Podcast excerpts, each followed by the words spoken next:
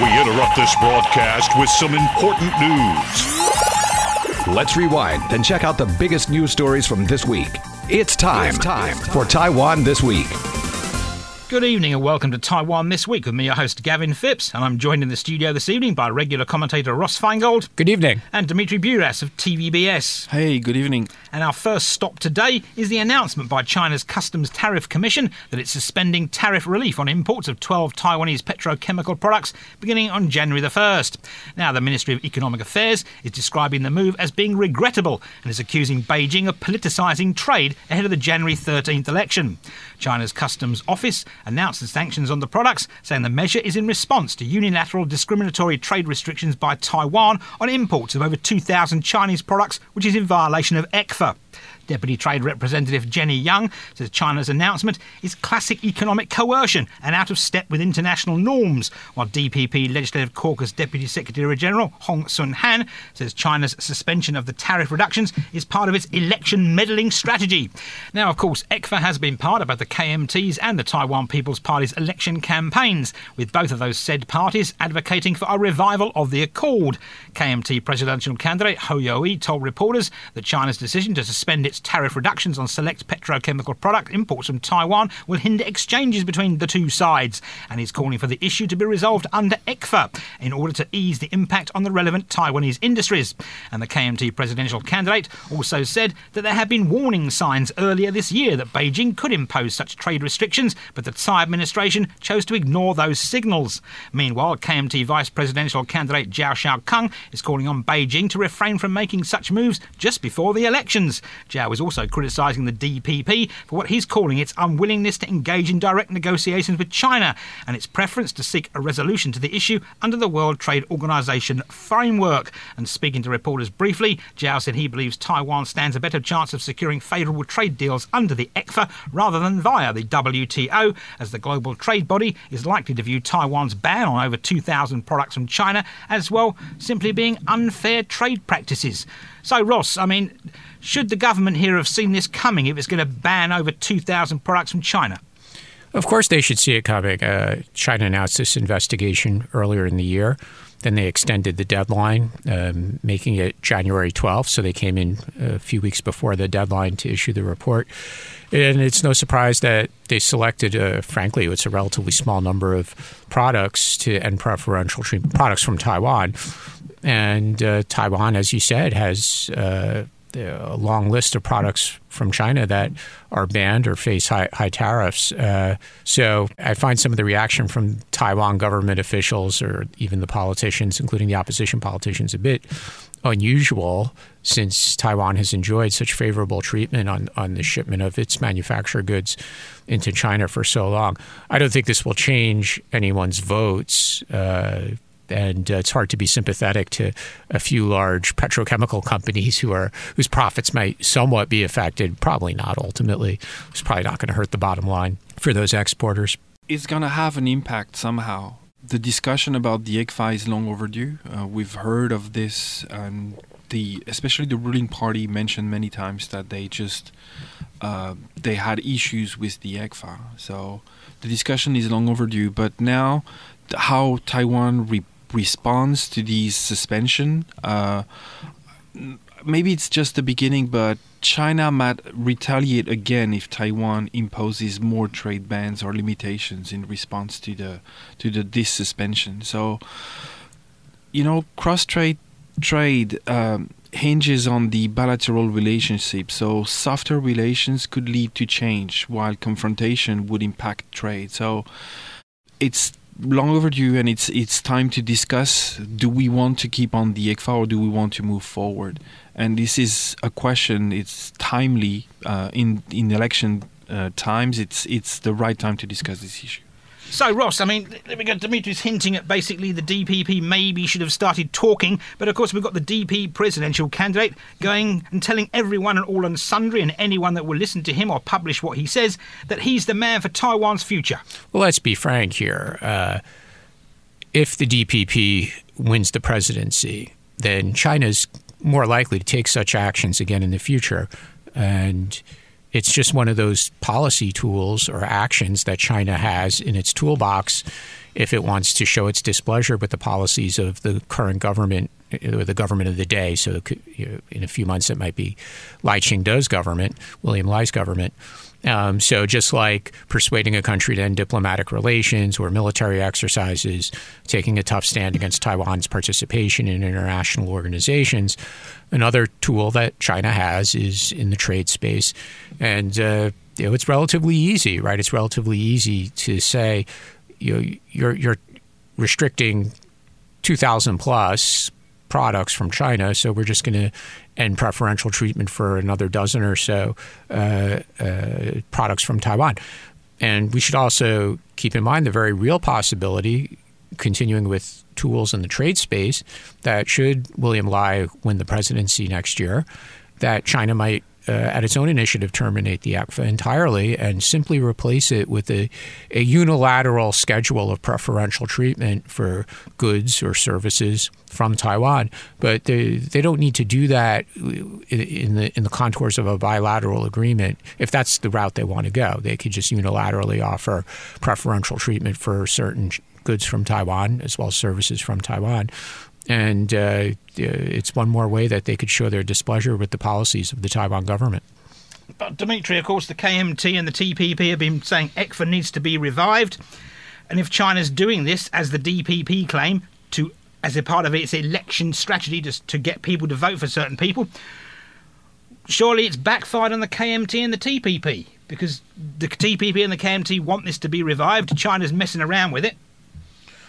I'm not so sure because it also after the election and depending on who is the president, uh, a, a, potential KMT or TPP president might be able to start discussions again with China to sort these issues out.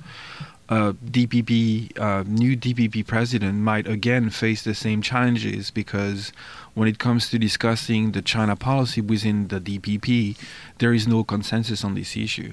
So maybe it could be um, maybe a challenge, but also an opportunity for the opposition parties now to show that they might have a solution to these issues and to have solutions, potential solutions that could benefit uh, not just big industries in Taiwan, but maybe potentially even farmers and other industries. But of course, Ross, it has a question about whether Taiwan continues to trade big scale with China, because China can turn the taps off whenever it wants. Well, again, as I said, uh, China could take all these unilateral actions, both for or uh, you know, both advantageous as well as disadvantageous to goods or services from Taiwan, and it's an option that they could use pretty much at any time. And uh, it leaves Taiwan guessing, so it puts pressure on, on the Taiwan government. And, and it, it, might be a bad analogy, but to me, it's just simply similar to military exercises. You know, we never know how many Chinese aircraft are going to cross the median median line day to day, or how many ships are going to sail closer to Taiwan day to day, and uh, puts pressure on on the government of Taiwan because they'll feel pressure from industry and. Uh, frankly, if if I was an aide to Xi Jinping, I'd be telling him to expand that list and let's do this every few weeks or every few months and just put Taiwan's government in a tough spot. But do you think voters will vote for the other party if that's the case? I mean, will voters flock to the KMT or the TPP because China's getting a bit bullshy? No, uh, this action uh, it's relatively small because it's such a short list of goods. It only affects a few large companies, uh, and it's just too close to the election, I think, for it to be uh, socialized into talking points and, and, voter decisions. Keeping in mind that, uh, notwithstanding what, what the polls might say, or even or the polls do indicate that the number of undecideds at this point is is relatively small. So I, I don't think this changes too many votes. And Dimitri, changing votes or not changing votes? The impact will be limited because um, the changes will come into effect on January 1st. It will impact industries who make a lot of trade. I mean, we do we do export 30% of products. 30% of our exports still go to mainland China.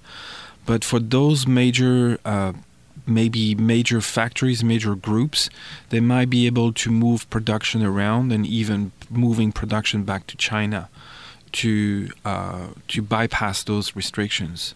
So the impact might be maybe more limited on the short term, and then major factories and major groups might be able to bypass those restrictions by moving productions around.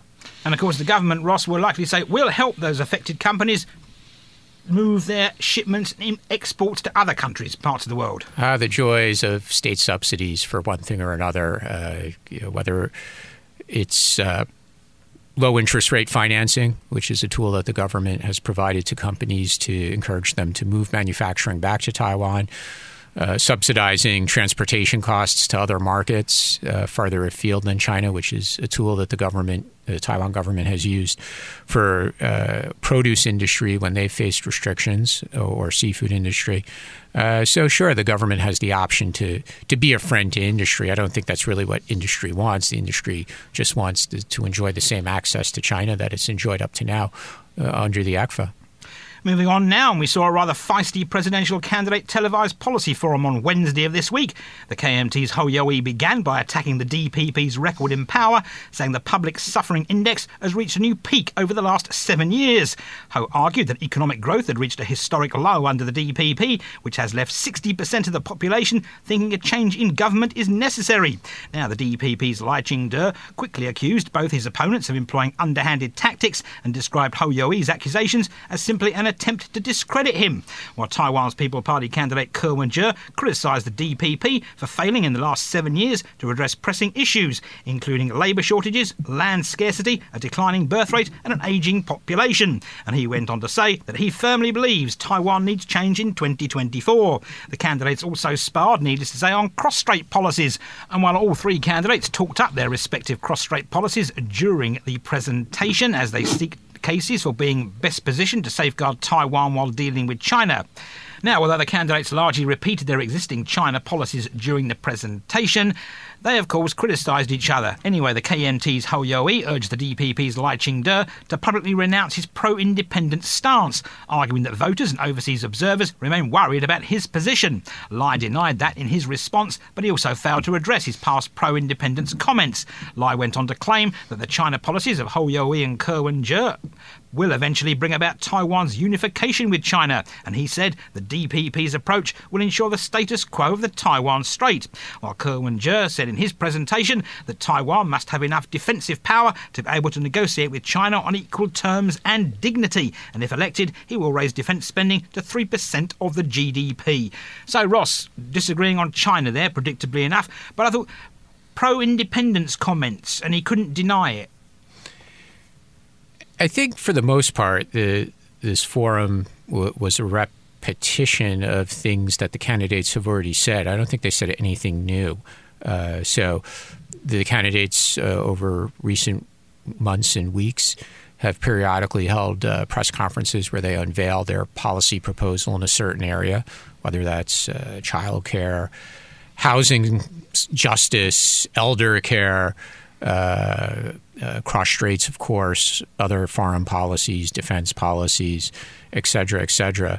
Um, so all they had to do at this event was simply repeat what they've been saying, including some of the criticisms of of the other two candidates. Uh, so whoever it is, whoever was speaking, of course, they come prepared with some criticisms. I, I don't think that voters really paid a lot of attention to this, or that it's going to change how anyone how anyone votes. Again, I, I, think a lot of voters at this point uh, have already made up their mind or are close to making up their minds.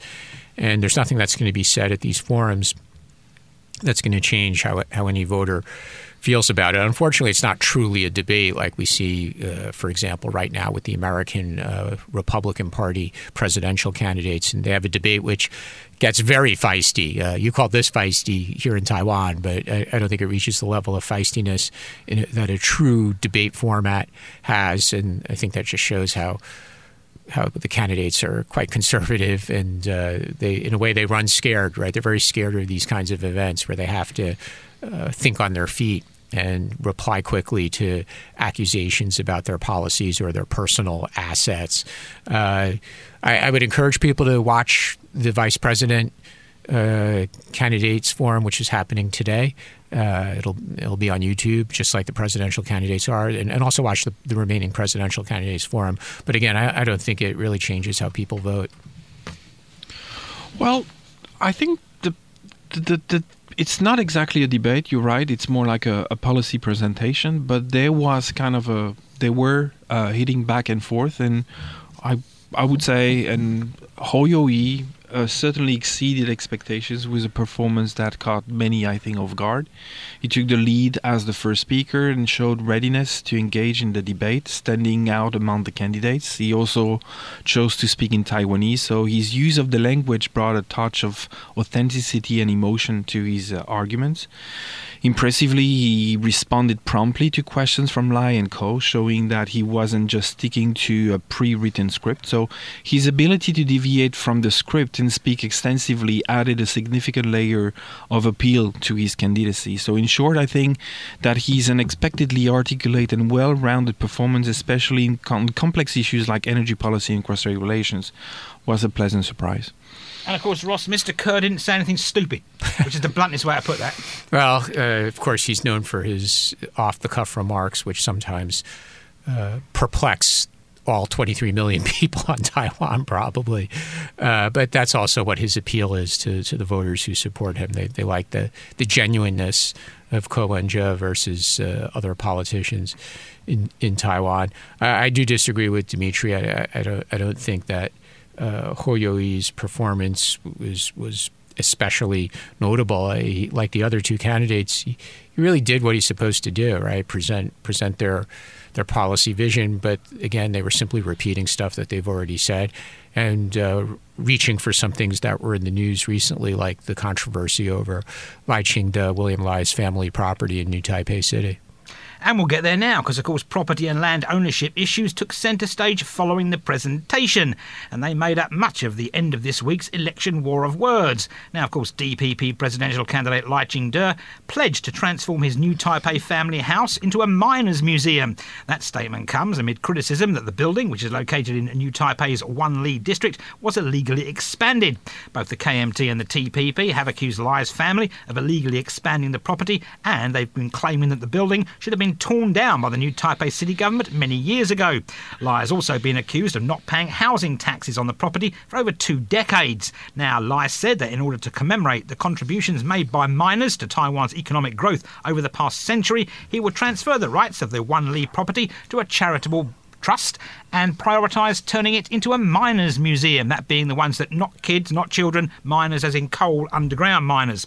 Now, the TPP's Ko Wen-je promised to restore an illegal parking lot that was leased to a tour bus company in Hsinchu City to farmland. Now, that statement comes as he's facing criticism over the property which he co owns. Now, the Hsinchu City government officials this week inspected the plot, confirming that it is owned by six people and is located in a zone designated for farming and grazing land. And they said they will investigate to determine whether the property obtained proper permission to be paved and used as a parking lot. Now, Ko told reporters that he purchased the plot with five other doctors in 2008 and owns about one fifth of the land.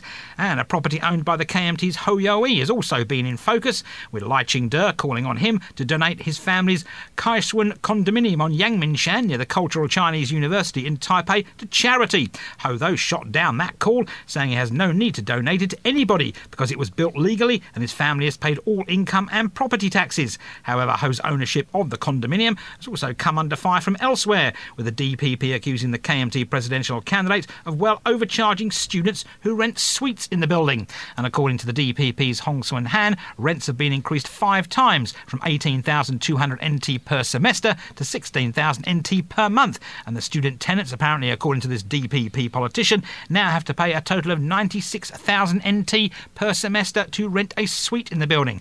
So, Ross, I mean, as far as chucking mud goes, this property, but it's a bit boring, really, for mud chucking in an election. Well, yeah, I agree with you. It is boring. Uh, and also, for the last example, Yu-ih, that was litigated in, in the pu- court of public opinion the first time he ran for mayor in 2018, not not last year, I think, because it had been so heavily litigated in 2018 um, and, and, it didn't stick, right? It, you know, he still was elected mayor in 2018. I, I think it wasn't even brought up again uh, in 2022 when he ran for reelection and was was reelected by a, a large margin. Uh, so he's right. The building is legal. The criticism uh, from the DPP was pretty weak. they they the rooms, uh, and I believe that there there's some uh, multi-tenant uh, suites, and there's also single-tenant suites, or what they call taofangs. Uh, you know, the, the, they're rented out at market rates. No one's forcing the students to live there. It's not a school-operated dorm, and if it's too expensive, then the, the, the students are not going to rent rooms there, and they'll they'll look for other housing accommodations near the university. Uh, the the Ko Wen-je's jointly owned property, so we have a doctor's conspiracy now to illegally use uh, farmland as a parking lot. What's disappointing there is that that uh, the regulatory agencies didn't notice this for all these years that the property, which is zoned for farmland, is is being used as as a it was paved over and being used as a parking lot for tour buses. You know, you got to think like public employees must have driven by there. They, they must have looked at the neighboring farmlands once or twice in all these years. So, it, it, and and that's a good segue into the controversy over the William Lai property, which has been there for decades. And if it's illegal, how come the authorities didn't do anything about it? But also, uh, I'm, I'm going to be a bit critical of William Lai. If he thought that this property should be a museum to the contribution of coal miners in Taiwan over over the decades and when mining was still an industry in the area. Why didn't he propose earlier that this building be turned into a museum? Why is he only proposing it now when questions are being asked about uh, proper proper zoning and, and permitting and taxes, et cetera, et cetera? That's a bit disappointing. Uh, William Lai's been a public figure for decades already. If he really thought that it, this property was worthy of being a museum. Why didn't he propose this earlier? Dimitri. Well, Lai's refusal to acknowledge the illegal status of his uh, construction uh, is not something new. Uh, many people in Taiwan face the same problem because they added an extension to the balcony and a second extension to the balcony, and then they built an extra, uh, then an apartment on the rooftop of the building. So, but the problem is um, it's about bending the laws for influential individuals, and that's something. Um, it doesn't look right in, in, in, in the election. The Land Administration Bureau's favorable interpretation for Lai's highlights a reluctance to apply laws uniformly, especially against powerful figures. And Lai's past as a Tainan mayor marked by enforcing demolitions starkly contrasts with his current stance on his own property, undermining his credibility and campaign. At the same time, when it comes to Ko Wen-je, the big question is why would Ko, a doctor and a former Taipei mayor, buy farmland only to convert it into a parking lot, hinting at speculative mo- motives?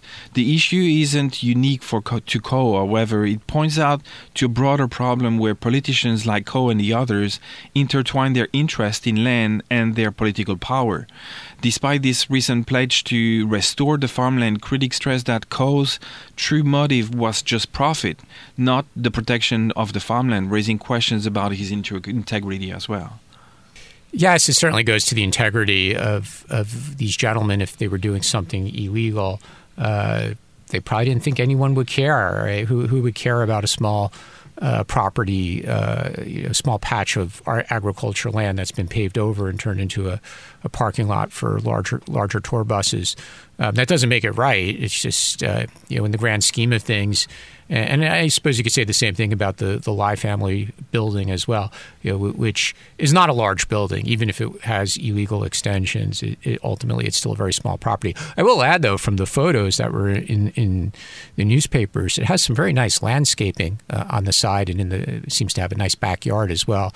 Uh, looks like a nice place to enjoy a weekend, maybe get away from uh, you know the hubbub of Taipei. Uh, but uh, there aren't any victims here. That doesn't make it right. Um, and again, I think it's disappointing that they didn't come, neither Ko or Lai came clean on these things when they first became public figures. They're only, quote unquote, coming clean and, and proposing alternatives and, and, remediation when the media has exposed uh, that, that, both properties are, are probably uh, probably have some level of illegality to them. See any more of this happening, Ross, with certain maybe controversial issues about certain candidates coming out closer to the election? Well, the vice presidential candidates have faced questions about uh, nationality as well as their assets. Uh, so either one or both apply to either nationality questions or assets questions seem to apply to, to all three. Uh, it's kind of like a Venn diagram. You, you got to figure out which candidate is being accused of what wrongdoing. Uh, I think the public is used to this kind of stuff, though, because it's always an aspect of uh, Taiwan elections where a candidate is accused of uh, some kind of impropriety with their assets, or if they had a previous job in government. For example, if they were previously a mayor, then they get accused of uh, some faults in municipal administration, whether it's corruption or uh, not doing what the, the, governments are supposed to do. Uh, so it's just part of elections. Uh, at this point, since it's so close to the election, I, I'm not sure if this will cause any candidate to bleed votes? I mean, are people going to give up on William Lai? If someone who supports William Lai today, are they going to give up on him because of this little building in, in, in which, frankly, is kind of in the middle of nowhere in, in New Taipei? Uh, I doubt it. And Dimitri, do you think this swaying voters or voters just going to be blasé about it and go, they're just politicians? Well, these are short term issues. Uh, we'll move to new ones next week. Political parties have mentioned these topics for some time already. They need something new. I'm looking forward now to maybe the vice presidential policy presentation tonight. Uh, there will be a conversation, I believe, in, in Chinese, but also maybe uh, in Taiwanese and English. So uh, maybe that will bring maybe new topics of discussion for next week. And Ross, if you say if you had to say before you've seen it, who do you think is going to come out best this evening in the vice presidential policy presentation? Well, Zhao, Zhao Shaokang, the, the uh, Chinese Nationalist Party or Kuomintang vice president, presidential candidate, is an experienced program host. You know, people watch his show not necessarily because they agree with his political views, although many watch it for that reason, uh, because of the, because the show is quite biased, and I think he reveals that by being uh, by becoming the Kuomintang's vice presidential nominee. No one could at this point, no one could say his show was unbiased. Uh, in fact, that whole network is biased, uh, but um, the, he's he's a great speaker, and uh, he's used to reacting quickly to what guests on his program say and carrying along a conversation and not reading uh, all the time from notes. Uh, and the other two vice presidential candidates don't simply don't have that kind of that level of public speaking experience. So. Uh, I'd be surprised if, if Zhao does a bad job in this event. And then the other two candidates have, have their strengths. Uh, I would expect uh, Bi-khim Xiao, Xiao Meiqin, to discuss her achievements uh, in Washington, D.C. as Taiwan's de facto ambassador. And I would expect uh, um, Ms. Wu from the Taiwan People's Party to discuss uh, her own experience in both in industry as well as uh, a lot of the philanthropic activities that she's been involved with over the years. And uh, she also just came back from COP28, so maybe she'll talk about that.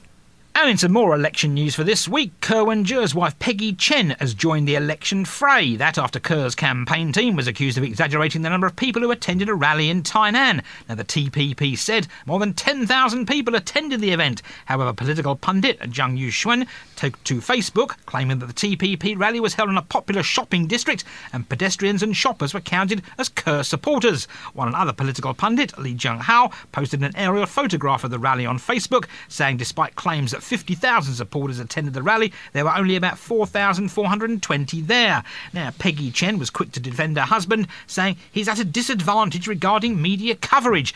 And she went on to say that she didn't really take what the pundits were saying too seriously. Now, all that took place days before, the Taiwan People's Party accused FTV, that being Formosa Television, of editing out part of presidential candidate Ko Wen-je's remarks during Wednesday night's televised platform presentation. Now, TPP spokesman Vicky Chen says the alleged editing occurred on FTV's YouTube channel, which live streamed the event, and the missing 44 seconds occurred when Ke was criticising the DPP for failing to fulfil his goal of building 200,000 social housing units in eight years and touting his own achievement in providing such units when he was Taipei mayor. And according to the Taipei TPP spokeswoman, the incident represents a failure to report an important political event that could shape Taiwan's future in a balanced and fair manner. Now, FTV was quick to deny the accusations, with the head of the broadcaster's internet division saying the missing section was likely due to a lag when YouTube was receiving data packets being uploaded to the station. And that official went on to insist that the incident was a misunderstanding and definitely not a result of covert editing. So we got TPP Ross there facing allegations of overestimating or over exaggerating their crowd numbers and allegations that FTV meddled in the presentation. Well, this close to the election, uh, I, I, could believe that 5,000 people or even 10,000 people showed up at a rally for Ko. Uh, it's, it's, certainly plausible that that many people were there. And uh, yeah, it's also plausible that shoppers walking by made the crowd look a bit larger than uh, the number of people who, who are actually there just for a cause, opposed for for shopping. And when it comes to the media coverage, uh, frankly, Ko Wen-je is at a disadvantage because there's media that are biased for the Democratic Progressive Party and there's media that's biased for the Chinese Nationalist Party. And there aren't really many media, there aren't really many radio stations or TV stations that you could say is the pro TPP uh, station or newspaper. There might be some hosts on the radio or TV who seem partial to the TPP, but they don't really have a captive uh, TV station or, or, radio station the way the Nationalist Party and the T- Democratic Progressive Party have and have had for a long time. Uh, so, uh, Miss Chen, uh, P- Peggy Chen, uh, Ko Wen-je's spouse, she's correct that uh, there there is some bias coverage against uh, Ko Wen-je. And uh, that that means it's just up to the TPP to do better. They got to work harder to get their message out, whether that's through rallies or they have an on- online. They have their own TV station, that, and they've added a lot of content in, in recent days in the lead up uh, to the election. But uh, yeah, I mean, to be fair to the TPP, they do face uh, a very uh, unwelcoming media environment. And of course, Dimitri, your mob, so to speak, don't really like Mr. Ko anyway. But I mean, do you think these accusations against FTV are maybe a bit much and it was simply a mishap? Well, we, we can argue endlessly about who is biased and who is not. But the Central Election Commission addressed this concern yesterday, saying that regarding the commercial interruption during the previous day presidential television debate, said that well, you can watch the entire event without interruption on their social media, on their website. So yes, commercial interruption happened on different uh, news stations, but it doesn't mean that it's biased or more biased. We should also I think be careful when we make those comments.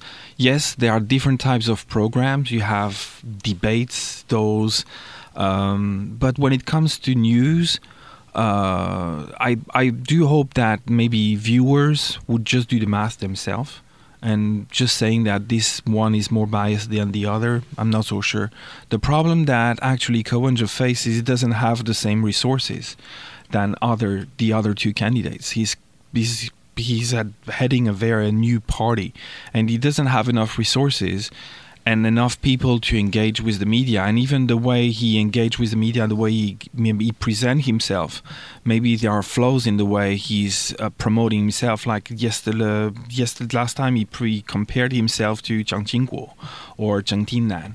So he used these comparisons to attract media attention now, this is a new for, for Wen-je. He's known for drawing parallels between himself and leaders like Yongzheng or Mao Zedong, or like projecting a grand self-image. And he uses these analogies to underscore qualities like diligence and anti-corruption, even though they often miss the mark in depth and understanding. So his latest comparisons, including liking the DPP to the Jesuit order, have been criticized and overly as overly simplistic and somewhat just nonsense. So he should maybe also be more careful when he uh, addresses the media and he promotes himself and his party. But if he doesn't do it right, it's maybe too easy to maybe blame others and especially the media. It's very convenient to say, "Oh, you guys are more biased." Well, he should be maybe re- review his strategy first. FTV is not looking so good in this, though. Yeah, their, their excuse that well, there, there was a delay in uploading the packet, so it's YouTube's fault or the internet's fault. Uh, I, I, don't think a lot of people are buying that because it, it was one of the key criticisms that Ko was making uh, during that portion of the discussion uh, about the lack of progress in, in, building what, what we call in Taiwan social housing, or in other places is called public housing. Uh, and it just mysteriously disappeared uh, from that that section uh, of the program. Uh, you know, it, it, doesn't just doesn't make FTV look good. And keeping in mind that this is a, a not just biased, I would say very biased uh, television network in favor of the DPP. And moving on from the elections now, and the Ministry of Foreign Affairs this week was busy touting what it described as the widespread support Taiwan received from diplomatic allies and other countries at the COP28 in Dubai. Now, Environment Minister Xue Fusheng says the government sent more attendees to the COP28 than any other of the previous UN climate change summits. Taiwan, of course, was not invited to attend the UN climate summit, but Environment Minister has said that the government sent quite a few attendees, and those attendees included representatives from NGOs, academia, industry, government ministries, and lawmakers. Now, according to the minister, members of the delegation held 46 bilateral meetings with representatives of 35 like minded countries and two international organisations. However, Taiwan People's Party lawmaker and vice presidential candidate Cynthia Wu was less upbeat about the whole occasion, accusing the Foreign Ministry of being at fault for a legislative delegation she was part of being denied entry to official COP28 events. Now, the Ministry denied that allegation, saying that she ignored its advice to keep a low profile at the event, and her attempts to politicise it, well, led to the issue.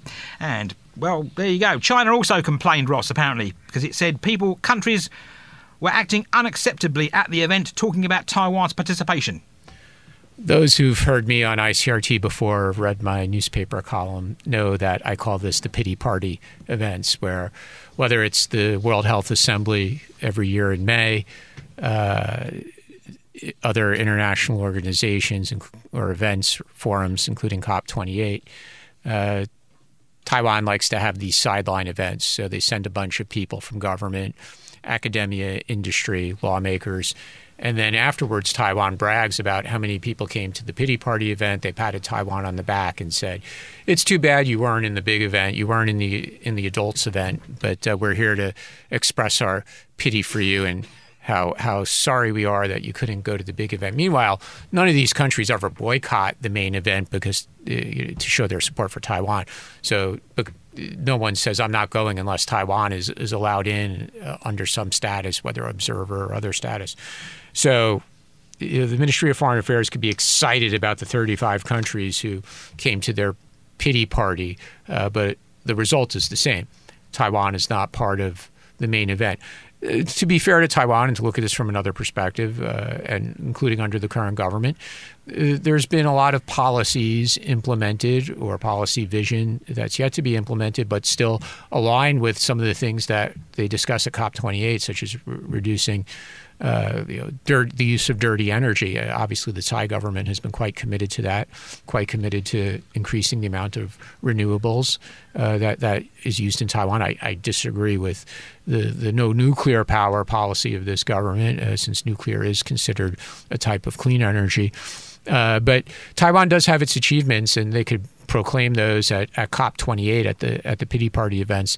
But ultimately, I, I think uh, no one really cares because th- it wasn't part of the main event. And what about the TPP vice presidential candidate?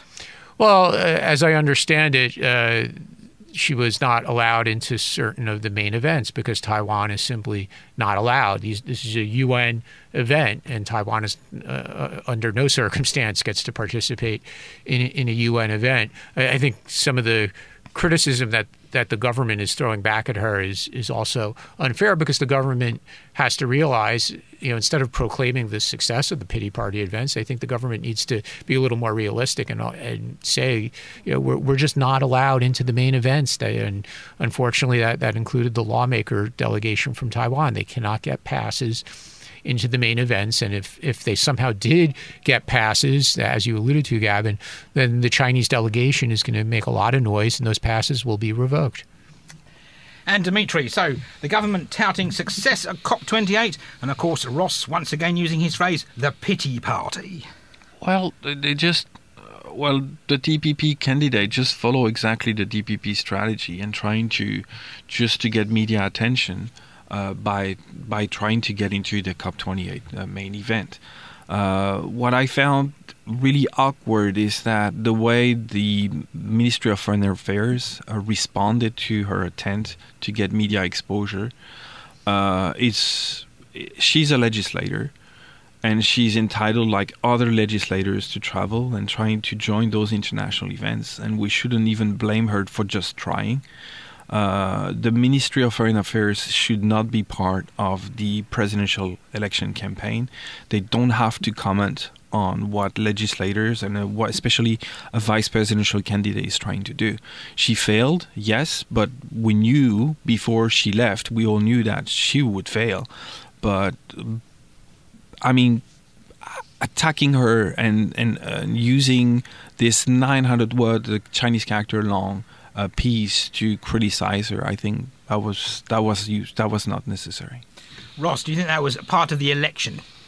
Certainly, and the the DPP as a party, and that includes the government, they have an intense dislike for Ko Wen-je and by extension Ko Wen-je's running mate Cynthia Wu, uh, and it manifests itself in various ways um, during the presidential election campaign uh, season. Um, this is just one more way that they're they're making a, a, a partisan.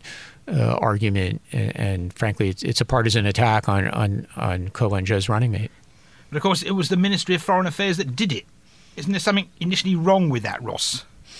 Well, they, the, I, I guess MOFA would say we did the best we can to get the access that we were able to have uh, to meet various governments or NGOs, as you mentioned earlier.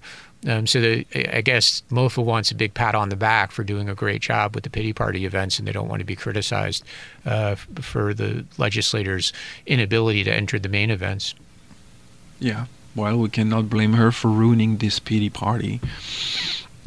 And before we go this week, and this one is a request, this story, Ross Feingold requested this story because apparently McDonald's this week hiked the prices of some of its items on its menu. And apparently Ross was rather perturbed about this. Why were you perturbed about this, Ross? Well, I think all consumers uh, should be perturbed, especially if they're McDonald's customers. Uh, it does show that uh, inflation is still with us It also shows that corporates uh, have to make their profits, which is understandable. But uh, you know, McDonald's, uh, after lo- the local operators bought the business from headquarters uh, around 2017, if I recall correctly, to be fair, I think they've made a lot of great innovations at McDonald's. The uh, payment stations, once you figure out how to use them, are very good, and it's not that difficult compared to some other restaurants that have those kinds of stations. Uh, and it was certainly useful during COVID. Um, they've introduced a lot of new things to the menu that appeal to the local taste instead of just following all the time with with what uh, is done at corporate headquarters. But I would expect there to be some blowback from this. Uh, McDonald's is hugely, hugely popular in Taiwan. There's even stuff that a, a vegetarian like me could eat um, or drink at, at McDonald's.